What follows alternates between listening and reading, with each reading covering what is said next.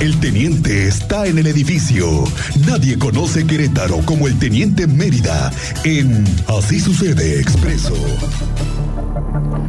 Teniente Mérida, ¿cómo te va? Buenas tardes. Muchas gracias, Miguel Ángel. Muy buenas tardes, Cristian. Bienvenido, buenas teniente. tardes a nuestro auditorio. ¿Ya tienes listo tu helicóptero para sobrevolar 5 de febrero? Les vamos a traer, sí, pues es lo que ocupan eh, es imagen aérea.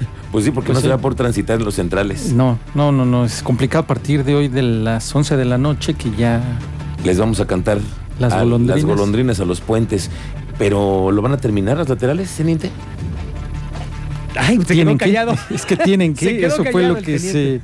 Eso fue lo que se les dio de parte, ¿no? Que tenían que entregar ya planaditas, Listas, laterales, las listas, laterales. Transitables. transitables, porque es lo que se va a ocupar. Dos carriles y medio Mm. de las laterales de 5 de febrero, habilitados retornos, porque si no, pues imagínate dar tu vuelta de 5 de Zaragoza a San Pablo y des vuelta en U. No, pues no, no se puede. No Van se a puede. habilitarlos ahí los Unos retornos. unos retornos. Ok, ahora, pero espérame. ¿Y el transporte pesado? ¿Ese dónde va a estar? Todo tiene, va a tener que pasar por ahí por 5 de febrero. No, teniente, Todo pero por no la vamos a caber. No, no, no, no es de que quepamos, tenemos que. Todos vamos ahí a, a pasar. Lo veo complicado. No, va a estar complicado. Sí, Una sí, cosa sí. es que lo ves, va a estar complicado. E incluso ya dijo el gobernador en un anuncio que dio ayer, va a ser meses de mucho de mucha complicación y llamó al civismo. Al civismo, sí, es un llamado ciudadano. ¿Tú qué entiendes por eso del civismo? ¿Uno y uno? Híjole, que sí. Primero hay que saber a qué se refieren con el civismo, el respetar uno a uno, las normas, las reglas, respetar las normas, respetar las reglas, tener cultura vial, que eso en México, aquí aplicamos la mexicanada, como puedas, pasas y a la hora que puedas, pasas. Pero hay que sugerirle a nuestro auditorio el uno a uno, ¿no? Pues vamos a intentarlo. Ok. Pues esa es la invitación. Vamos a ser empáticos, tolerantes y vamos a respetar. Si es la incorporación de uno a uno en laterales, pues vamos a respetar, pero no falta el que va a querer brincarse. Pero bueno, vamos a intentarlo. Vamos a activarnos y a intentarlo, ser empáticos, tolerantes y a respetar. eso, tolerantes y de buenas. Y de buenas, a ver Bueno. qué, tanta, qué tanta capacidad tienen de tolerancia. Teniente, cuéntanos lo que pasó ayer con este incidente en donde alguien, por echarle la mano a alguien, Sí, sí, sí, ahí en el Puente de las Rosas, en la delegación Santa Rosa Jauregui, presenciaron la volcadura de un Volkswagen tipo Gol. Ajá. Y lo que hacen es atravesar centrales y auxiliar al conductor. Pero tú sabes que hay tramos que están muy oscuros, no hay mucha iluminación en Paseo de la República. Y pasó una de transporte de personal con poca iluminación, ellos maniobrando y tratando de extraer al conductor, pues salió proyectado uno de los peatones que estaba apoyando en ese momento. Pues ya aparte del auxiliar al conductor, ahora se solicitaron servicios de emergencia para también auxiliar al peatón que estaba prestando ahí ayuda. Al final los dos tuvieron que ser trasladados al hospital.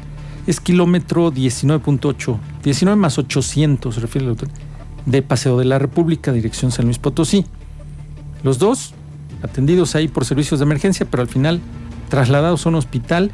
La unidad de transporte personal también ahí permaneció, fue resguardada por autoridades, porque estas circulan, te gusta en la madrugada, muy temprano, hay mucho tránsito de estas sí. unidades por todos los parques. Y al final, dos lesionados y el fuerte choque, porque rebotó en la barra de contención y terminó volcando. Y en la mañana otra persona atropellada, lamentablemente con deceso fatal. Se trata de una mujer de 45 años de edad aproximadamente. Ella atravesaba sobre Ignacio Pérez y Zaragoza. El camión circulaba en el carril de extrema izquierda.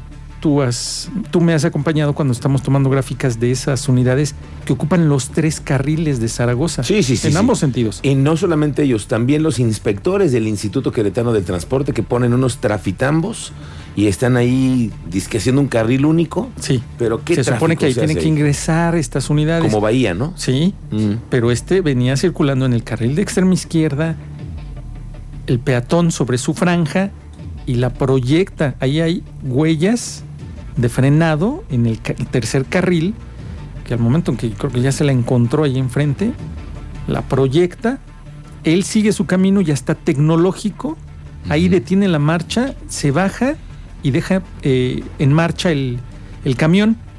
Llegan los servicios de emergencia, primero son agentes de, de movilidad de los que te he platicado, tienen ellos eh, capacitación como técnicos en urgencias, brindaron los primeros auxilios, pero debido a las lesiones, trauma cráneoencefálico, un golpe muy fuerte en la cabeza, entra en paro, llegan paramédicos de CRUM, le proporcionan la respiración cardiopulmonar, pero lamentablemente pues ya no contaba con signos vitales.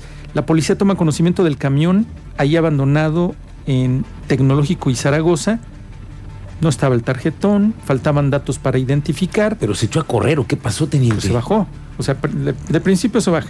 Y a los 20, 30 minutos ya informa la policía, ahí, es, ahí está el, el detalle en la carpeta de investigación, si él regresa o la policía lo busca a los alrededores y lo logra capturar, porque si, había datos. A esa hora hay mucha gente en las paradas de autobuses. Sí, sí. Entonces presenciaron, comienzan a preguntar y resulta que sí había datos para lograr dar con él. Y sí informa la policía de su aseguramiento. Ahora falta que los investigadores confirmen que se trate del conductor. ¿Por qué? Porque ya ha pasado que tú le prestas el camión a un conocido para que se vaya y se haga una lanita a tu hijo, que no cuenta con los permisos, transita en el camión, oye, me vi involucrado en un accidente, voy para allá, llego, no, pues ya yo me hago cargo. Pero tú crees que puede pasa, suceder. teniente? Sí, claro, pasa que, no, que sí, les prestan las unidades a quienes no deberían o no pueden o no están o no certificados tienen, para ello. o no tienen el tío.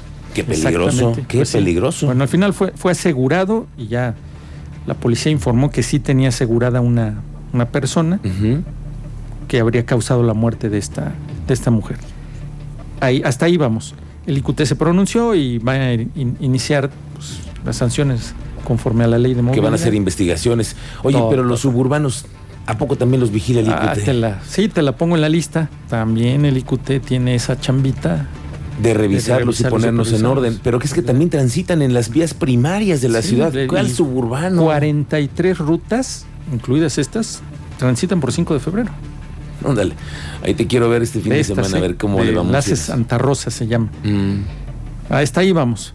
Ayer les dimos parte del el hallazgo, localización del cuerpo sin vida de una mujer en mediaciones de ampliación El Salitre. Ya se aplicó la necrocirugía, ya dieron resultados. Informó la fiscalía que, derivado de la necrocirugía de ley, el resultado fue, así pues técnicamente, anemia posthemorrágica aguda secundaria a lesión de vasos sanguíneos humerales por mordida de caninos. Ándale, ¿cómo crees? Sí. Eso Ahí se localizó un arma. eso- ahí se localizó un arma. Y en relación al arma señaló, en cuanto al arma localizada que se encontró en una zona distinta al hallazgo del cuerpo, está en procesamiento pericial para su análisis y confronta. En el lugar se localizó, que es en la entrada del fraccionamiento, una huella técnicamente decimos líquido hemático, Ajá. una mancha de sangre muy grande, muy grande, que es lo que corrobora la anemia posthemorrágica, un sangrado, Ok. y la, fiscal- la fiscalía señaló, la especializada en feminicidios, que va a continuar con esta carpeta de investigación conforme a los protocolos de investigación y ya se asiste también a la familia. Eso les dimos el día de ayer. Y algo aquí muy importante, fíjate que por ahí ya se pronunció también la Secretaría de Seguridad Ciudadana en relación a si requiere la Guardia Nacional trabajo coordinado con la POES y las 18 secretarías municipales, tú lo dabas en- en- hace unos momentos, necesitan apoyo, necesitan ayuda, aquí está la Policía Estatal y aquí están las policías municipales. A la disposición de la Sedena. A ver, A lo que se necesita. necesitan ustedes sacar chamba, ¿Algún aquí tiro? estamos, presentes, a ver, ¿qué ¿Por qué, por qué será el mensaje? eh? ¿Por qué ese es el mensaje que dio? pues el seguimos teniendo muchos problemas con la zona limítrofe con Hidalgo, las tomas clandestinas, la zona caliente con Guanajuato, que está Michoacán, También. o sea, estamos rodeados de varios estados que tienen zonas conflictivas, zonas rojas, el huachicoleo, el narcomenudeo, la delincuencia organizada. Lo hizo muy enfático el secretario. Proporcionen la información que se requiera para trabajar por objetivos específicos. Sí le van a estar. Que ahí le van a estar al entrar. tiro. Sí, ahí está. Ahí le van a entrar al tiro, ahí está. Ya se los puso en la mesa en una de estas reuniones que tuvo. Pues ya, que- que está por demás, ¿no? Al final sí tienen que coordinarse, sí, o sí. Sí, sí, o sea sí. que nada. Pero, por ejemplo, aquí no vemos a la Guardia Nacional tomando en zona centro. Que sean siendo que- rondines. sí, que estén No porque se actuando, confía en la policía local, en las autoridades, en la estrategia de seguridad estrategia local. que tiene el señor Juan Martín Granados. Al asesor. Sí, claro, el asesor principal en el tema de seguridad. Muy bien, teniente. Mañana Gracias. lo feo de la semana. Lo feo de la 8:30 semana. Con el 8:30. resumen. Muy bien. Oye, eh, les voy a hacer una recomendación A ver. culinaria.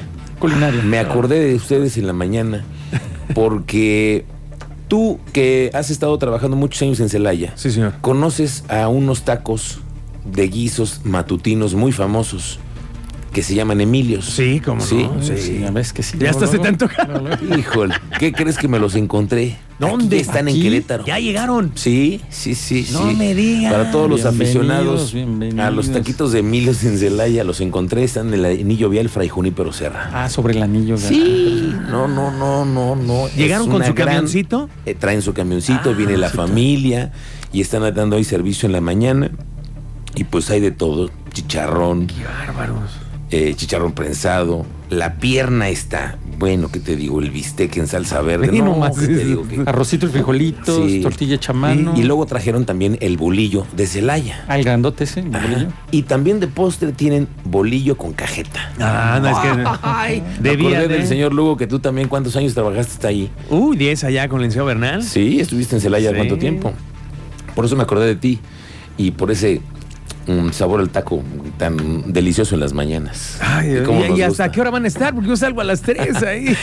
No, no, tienes que ir en la mañana. Son mañaneros. Bueno, ahí luego les digo dónde están. Están en el Fray Junípero Serra. Excelente. Gracias, Teniente Mérida. Te encontramos en Buenas dónde? tardes, Prochito. En Twitter, Mérida 7776. Muy bien. Estamos. Gracias. Suerte en la cobertura de este fin de semana Sí. con el 5 de febrero. 5 de febrero. Estamos.